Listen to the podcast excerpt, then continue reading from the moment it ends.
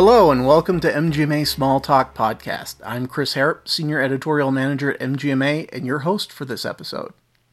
Frequent listeners will note the new music and, of course, the new voice, yours truly, as we head into a new direction with this podcast. I'd like to thank Shannon Geis, your host for the first 27 episodes of MGMA Small Talk.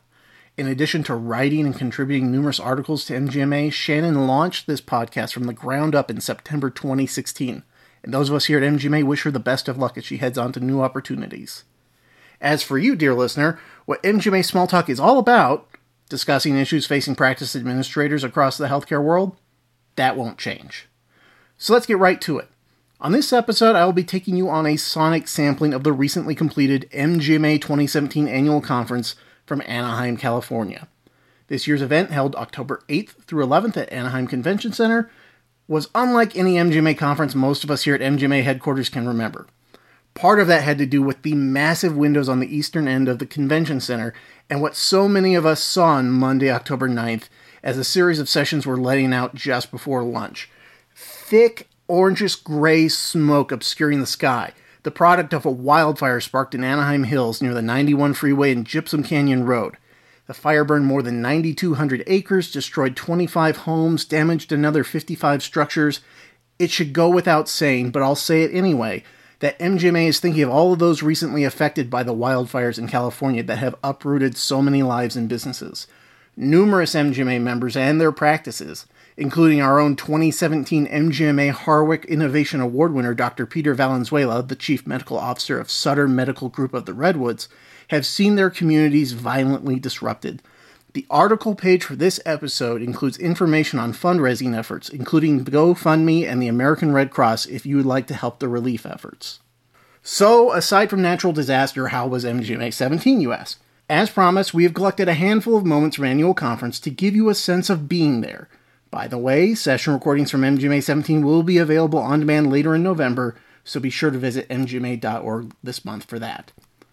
On Sunday, October 8th, MGMA President and CEO Dr. Halee Fischer Wright helped open the annual conference by talking about what it means to be a leader in healthcare today. We are all being called to be skilled, relevant, and informed.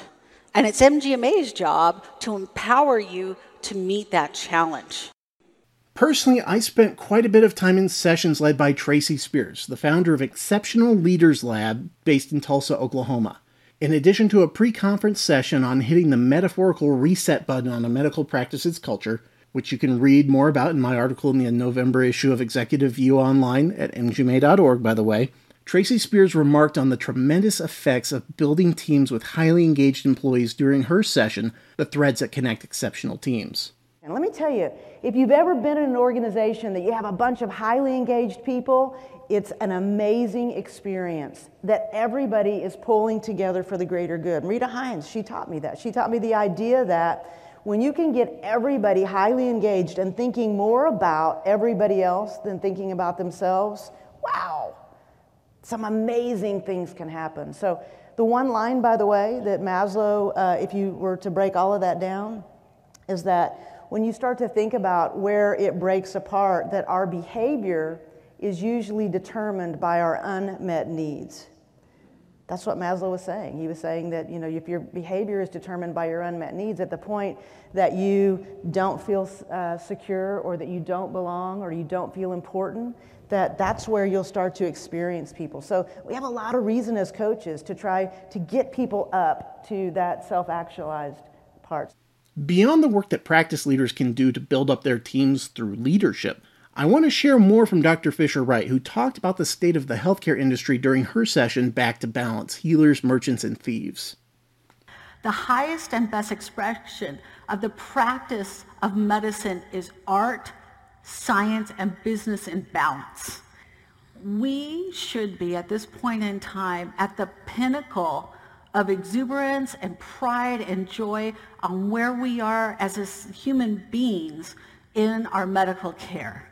And yet, if you ask anyone in this room right now how they're feeling, if you're a provider, if you've been here for a while, if you're a person seeking medical care, most people will tell you that they're miserable. And why?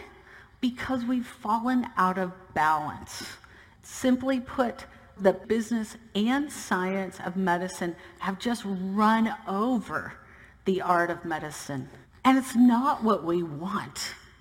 And it's not sustainable. But here's the good news.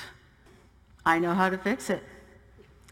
We need to get back to balance. If you strip out the art of medicine, you can't get to the goals of productivity and efficiency. And therein lies the most perverse irony that healthcare has. To achieve the goals of the business of medicine, you must have the art of medicine present. We know that it's a proven fact that a strong physician-patient relationship built on trust and communication leads to better outcomes, better quality, better satisfaction, and here's the return on investment, at all delivered at lower cost. Translation, it is in our own societal best interest to bring the art back into medicine so we can make sure that people are monitoring their blood pressure, taking care of their diabetes, and taking their heart pills.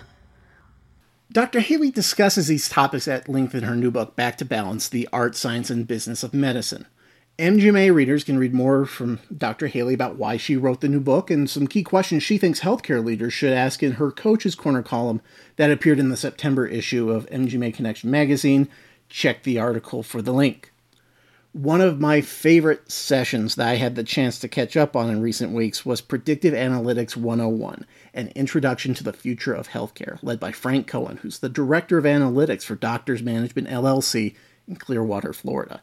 Frank, who joined us on the Small Talk podcast back in July, went in depth about practice leaders' need for not just analytics, but the kinds of analytics that help change the way we look at medical practices.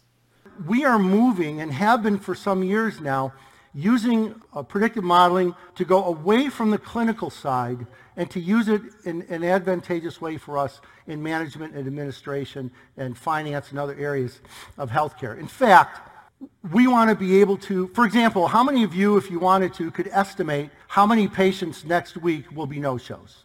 You could probably do that by looking at historical data. But what we want to be able to do is predict which patient is most likely not to show up so that we can head that off at the pass, contact that patient, and be able to identify that in the front end. How many of you would like to be able to predict the probability that a given employee or staff member might become a whistleblower? Or might quit their job in the next 30 days or 60 days. Or to be able to predict the likelihood that a patient is going to sue a physician for malpractice. And those are the things that, we're, that we want to be able to do using predictive analytics. We want to go beyond this idea of uh, clinical research and clinical work so in our uh, analytics approach, the way we do this is we start by looking at this idea of descriptive statistics. What happened? What do things look like right now? And we go into causal analysis. We want to find out why these things happened. And then we want to be able to predict what might come next. And so predictive analytics most of the time relies upon existing or prior databases and allows us to move forward to identify what we think might happen at some given time. And then there's this new field called, or a new name for it, it's called prescriptive analytics. And that's where we take these predictions and we make them into actionable um, variables. We find something that we can do with them in order to make them workable or usable within our given environment uh, risky or not risky based on some threshold that's applied as part of the algorithm. But it goes beyond that. We're doing research now because what I'd like to be able to do is say, you know, Gary, uh, that your physician Smith uh, has a high risk of audit because of this procedure 20650. What I want to be able to do is go through all 500 claims for that doctor where that 20650 appeared and be able to tell you which of the claims out of those 500 are most likely to have been paid in error. What does it mean when they say there's a 40% chance of rain? What does that mean? Well, it means there's a 100% chance of rain in 40% of the area that they're talking about, or there's a 40% chance of rain somewhere within 100% of the area that they're talking about. Or we just interpret it to mean, yeah, it's a 40% chance of rain. You can plan the picnic, but you can't plan the weather, right? But are weathermen ever wrong? They're not. Because if I tell you that there's a 40% chance that it's going to rain today, and it rains, then you're going to go, wow, that's pretty amazing because there was only a 40% chance, but he was right. And if I tell you there's a 40% chance of rain and it doesn't rain, you could say, well, it was only a 40% chance of rain. He didn't say it was going to rain. He said there was some probability. Also, predictive analytics doesn't work in every issue or problem right now. There's a lot of highly complex systems. For example, trying to predict whether an EHR will be successful in the organization likely won't work because it, there's a complexity to it of the interrelationship of all the different players involved where it's almost impossible sometimes to iterate those types of differences. And the question that really comes up is, how accurate do I have to be? How accurate does my prediction have to be? When I say, Gary, I'm predicting that there's a likelihood that if there's if you get audited, they're going to look at these modifiers and these procedures and these physicians. How accurate do I need to be? And the truth is, better than chance. That's it. I just have to be better than the flip of a coin. And if I am, then those predictive models work. And it just would not be an MGMA conference without a lot of people asking questions about the state of legislative and regulatory change in the healthcare industry. Thankfully, MGMA's own Senior Vice President of Government Affairs, Anders Gilberg, was on hand to moderate a discussion with Dr. Kate Goodrich, Director and Chief Medical Officer for the Centers of Medicare and Medicaid Services, aka CMS, who answered questions from attendees about Medicare's merit based incentive payment program, otherwise known to you and I as MIPS, and the future of the quality payment program. Sort of the bedrock for the quality payment program has got to be around providing high quality, patient centered care and ultimately improving beneficiary outcomes. In order to do this, clinicians need useful feedback on how they are performing so that they can continuously improve to again uh, improve the quality of care that's delivered. We definitely have a ways to go on the useful feedback portion of, of this uh, bedrock. We know that. Uh, but at the end of the day, this is what we're trying to achieve. And when we laid out the quality payment program in our regulations last year, at CMS, the first thing that we did was we started meeting with a variety of different stakeholders, the clinician community, the patient community, vendors, many others, uh, to think about what our strategic objectives really should be. And so we came up with seven strategic objectives.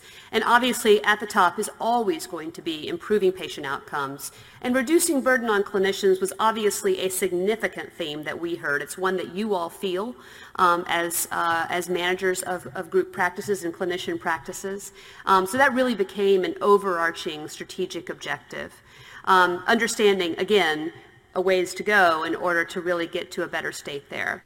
Speaking of government affairs, one of the revealing things about annual conference was the polling done by the team behind MGMA Stat, a real-time text-based polling initiative here at MGMA. Leading up to Anders' general session on October 11th, Stat users were asked their level of confidence in Congress to fix United States healthcare system. Of almost 1,500 applicable responses, a whopping 89%, that's 89% rated their confidence as low. 10% replied moderate, and only 1% said they had a high confidence in Congress regarding health care. MGMA members can read more about the future of healthcare policy and where the industry is headed in our State of Medical Practice issue of MGMA Connection magazine, which comes out January 1st. And if you're not already signed up for MGMA Stat, visit mgma.org/stat for more information or simply text MGMA stat, that's MGMA STAT, to 33550. You can also find articles about recent MGMA stat results on MGMA Connection Plus. Find that at mgma.org slash connection plus. In conclusion, thank you for listening to MGMA Small Talk. You can find past episodes at mgma.org slash podcasts, or we'd love to hear from you about topics for future episodes. Email us at connection at mgma.org. If you'd like regular email updates on MGMA member content, please consider signing up for the MGMA newsletter. Log into your profile at mgma.org, select email preferences, and make sure MGMA newsletter is selected under the member publications heading. Until next time, I'm Chris Harrop, signing off.